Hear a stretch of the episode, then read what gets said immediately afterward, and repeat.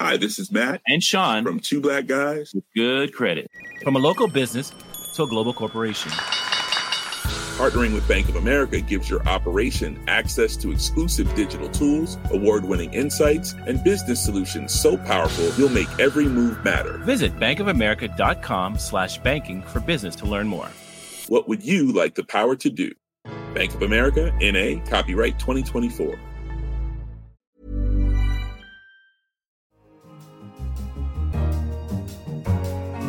Hello and welcome to Babbage on Economist Radio. I'm Kenneth Cukier, a senior editor at The Economist, and coming up on this week's show, do we need to be worried about the recent Ebola outbreak? This is a really good test of whether the world can respond well to Ebola. And how a study of biomass is putting humans' place in the world into perspective.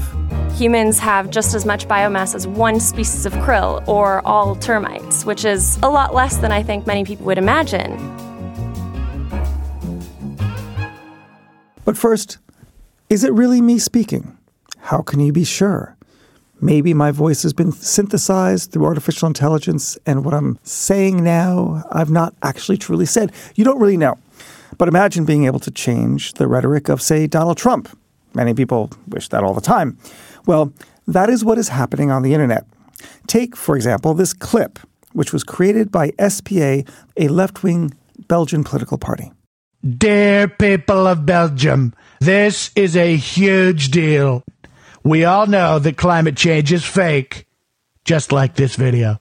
Joining me right now, listeners, in the studio is Tim Cross and Hal Hodson, two science correspondents who've been writing about these issues of artificial intelligence and voice cloning and face swapping and other ways in which we can manipulate the news by using these new techniques. In the same way that Photoshop allowed us to change images, we have new techniques that allow us to change what looks to be the real video, and in particular, in this case, the voice of someone. Before we get into what it means, I'm interested in how it works and where it comes from. Tim, you know about the history of these techniques. Give us a romp through the field of how we got to where we are. So these things are called deep fakes, this genre of video, and the deep is a bit of a clue. It's about deep learning, which is a machine learning technique that we've all been reading lots about. It powers all the recent progress in things like face recognition and playing complicated board games and so on.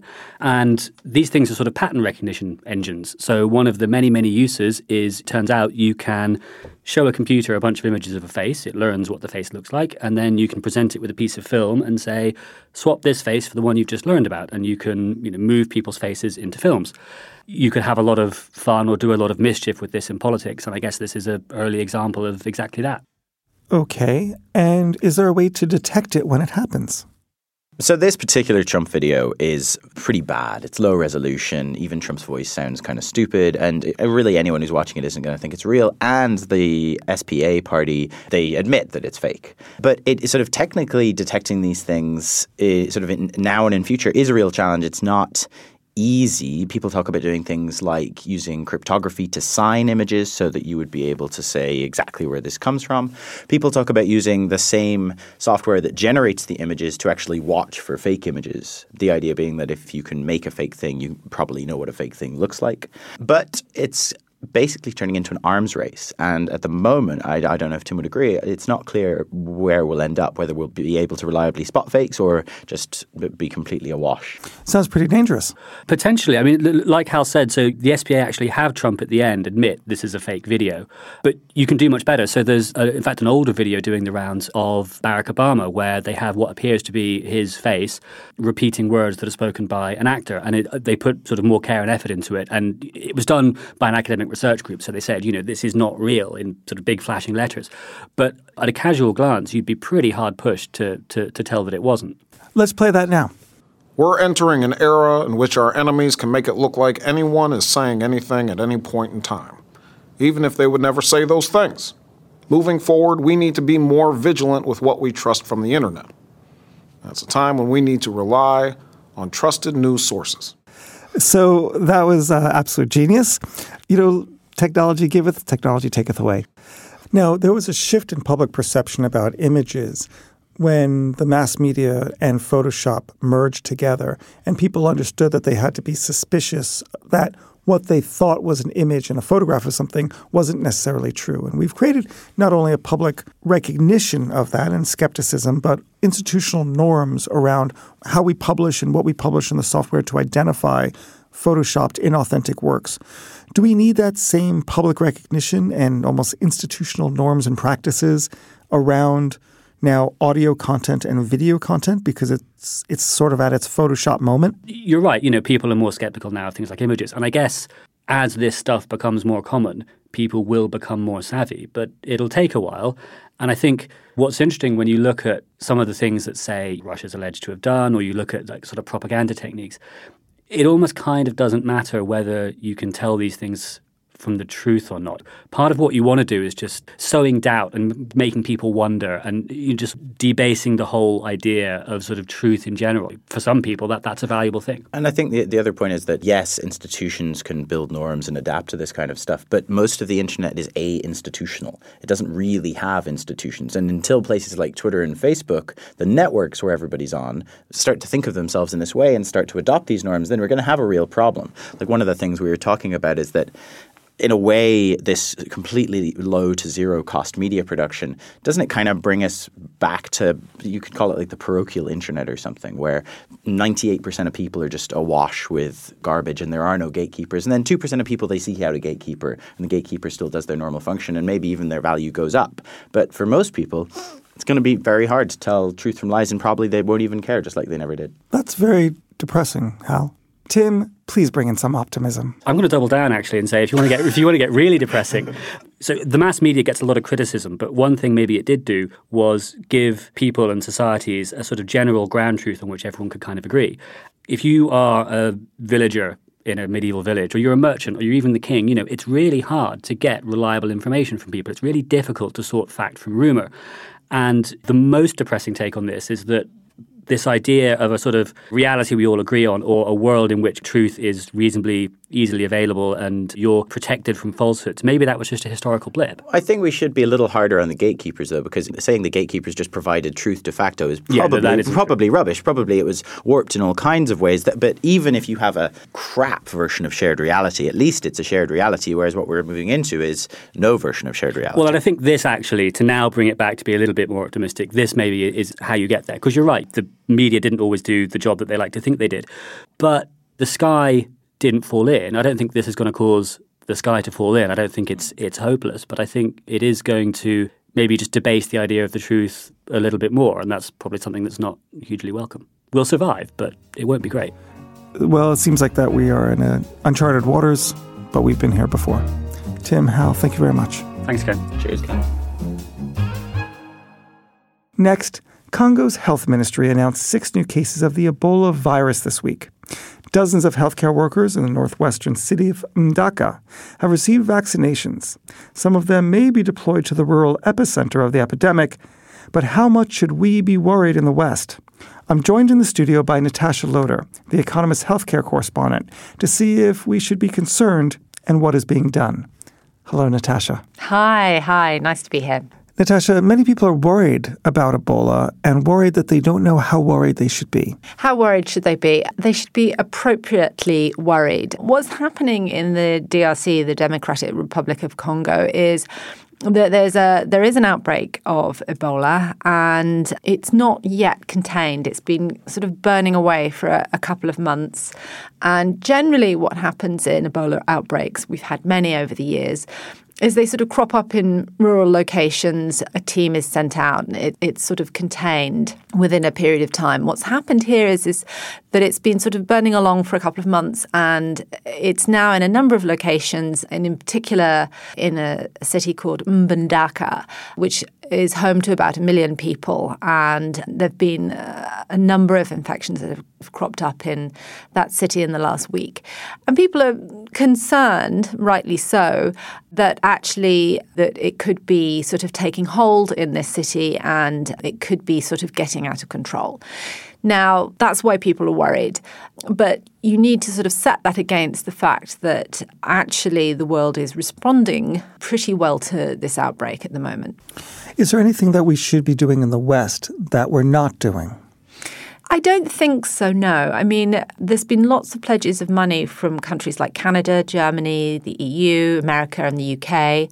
WHO needs $26 million over the next three months. It hasn't quite been pledged that. So maybe a little bit more money would be helpful. And also, these pledges are just pledges. They, the money does need to come. So that's certainly something that needs to happen. I think the international response has been really appropriate. Um, the WHO didn't declare it an international public health emergency, and rightly so. It hasn't really reached that level of seriousness, and hopefully it won't. I mean, this is a really a really good test of whether the world can respond well to Ebola, and all the lessons we've learned in the 2014 outbreak very much been tested in this outbreak. One of the issues in the previous outbreak that was controversial was that although we could track the disease through the proxy of mobile phone usage and just simply tracking where people are to know what routes they were taking, what network hubs they were using as they were going from one place to another, to get a sense of where the outbreak might appear next for our models. That mobile phone data wasn't shared by the operators, citing privacy rules. But of course, during case of an outbreak and a plague, that seems specious to cite privacy rules when people are dropping dead. Do you have any sense that there is a better sense of how data can be brought to bear to staunch the outbreak of Ebola? It's one of the lessons that we learn in every outbreak is that there's a sort of great priority in sharing data, and that happens to a greater or lesser degree depending on which organizations and people you're talking about. I mean, even in science, you know, you get situations where scientists might do some work perhaps on a particular strain of vaccine or on the genetics. And other scientists will complain that they're not getting access to this data. And that's just something that happens. It's human nature in a way. I do think in the 2014 outbreak, certainly data may have been an element of the response, but we can't get away from the fact that, you know, at the moment, the grunt work, the real basic work of containing this outbreak, is to do with very basic things. It's to do with communicating well with the population about how to keep themselves safe. It's to do with contact tracing, getting people into the field who can trace the people who've had contact with Ebola victims or patients rather and then it will be about deploying vaccine to the right people and these are all very kind of basic health responses, all the kind of whizzy data and tech, really is not going to be crucial in an outbreak of this size at this stage, I don't think. Natasha, thank you very much. Thank you. What are your thoughts on the Ebola outbreak or on the dangers of fake video? Tell us in an email or send them to radio at economist.com or on Twitter at Economist Radio. And regular listeners know that we like to give away one free copy of a book on Babbage each week. And this week I have a very special one. It's called Prediction Machines The Simple Economics of Artificial Intelligence, written by Ajay Agrawal, Joshua Gans, and Avi Goldfarb, and published by the Harvard Business School Press. In order to get the book, and I will be sending out just one book to one lucky listener, I would like to know the answer to this question if we didn't call AI, artificial intelligence, artificial intelligence, what would we want to call it? I'm looking for words, of course, that don't anthropomorphize the technology. Now, if you say parameter optimization, mm, sounds a little bit boring. So come up with a term that people would like to use, but isn't AI. Finally, billions of years ago, a star began to die. And in the process, it created something new around 65,000 billion tons of carbon that would later be incorporated into the nascent planet known as Earth. Today, however, that carbon is still here, but a fair chunk of it makes up the bodies of living beings, and a new study published this week by Yinon Bar-On and others from the Weizmann Institute of Science provides a comprehensive estimate of how the Earth's carbon stock is distributed among its inhabitants. Joining me in the studio to discuss the study and what we can learn from it is Chiara Eisner, who wrote about it for this week's issue. Hello, Chiara. Hi. So last week you told us about how carbon was found in Greenland and how it was used to explore our past. Tell us about this study. What did they find?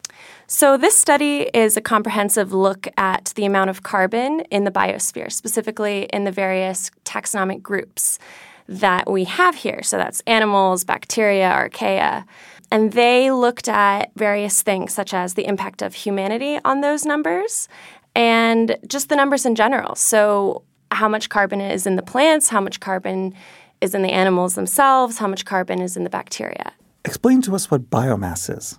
So, biomass is a way for scientists to measure and compare carbon that is sequestered in various places. And specifically, when they're talking about biomass, they're talking about sequestration in animals and in living things. So, what are the practical applications of the study? The practical applications are quite large in the sense that they provide scientists from different fields, scientists who are looking into fungi, into bacteria, into plants, a perspective on the, the sizes and distributions of these various groups.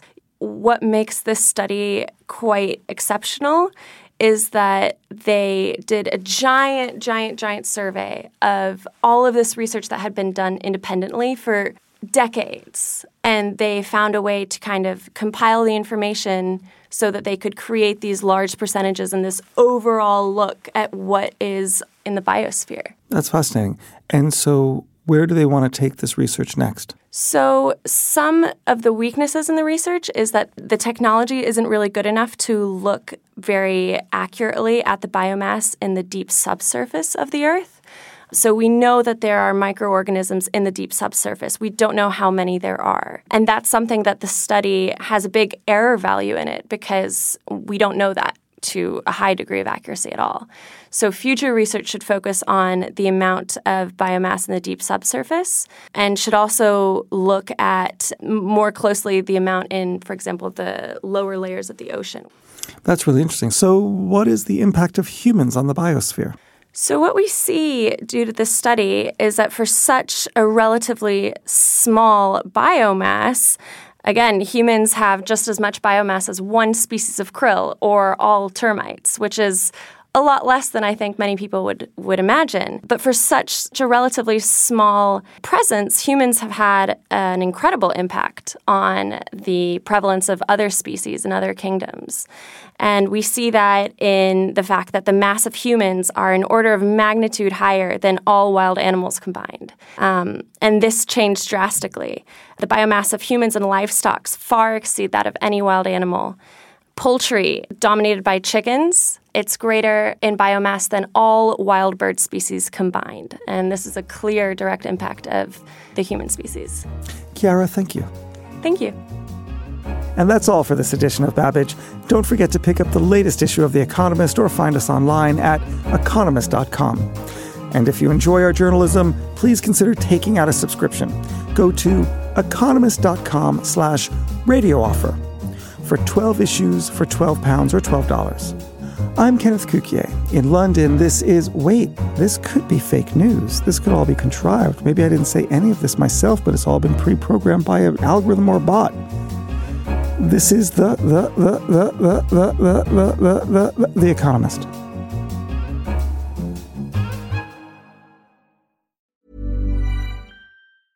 Hi, this is Matt and Sean from Two Black Guys with Good Credit. If you own or operate a business, whether it's a local operation or a global corporation, partnering with Bank of America could be your smartest move. By teaming with Bank of America, you'll enjoy exclusive digital tools, award winning insights, and business solutions so powerful you'll make every move matter. Position your business to capitalize on opportunity in a moment's notice.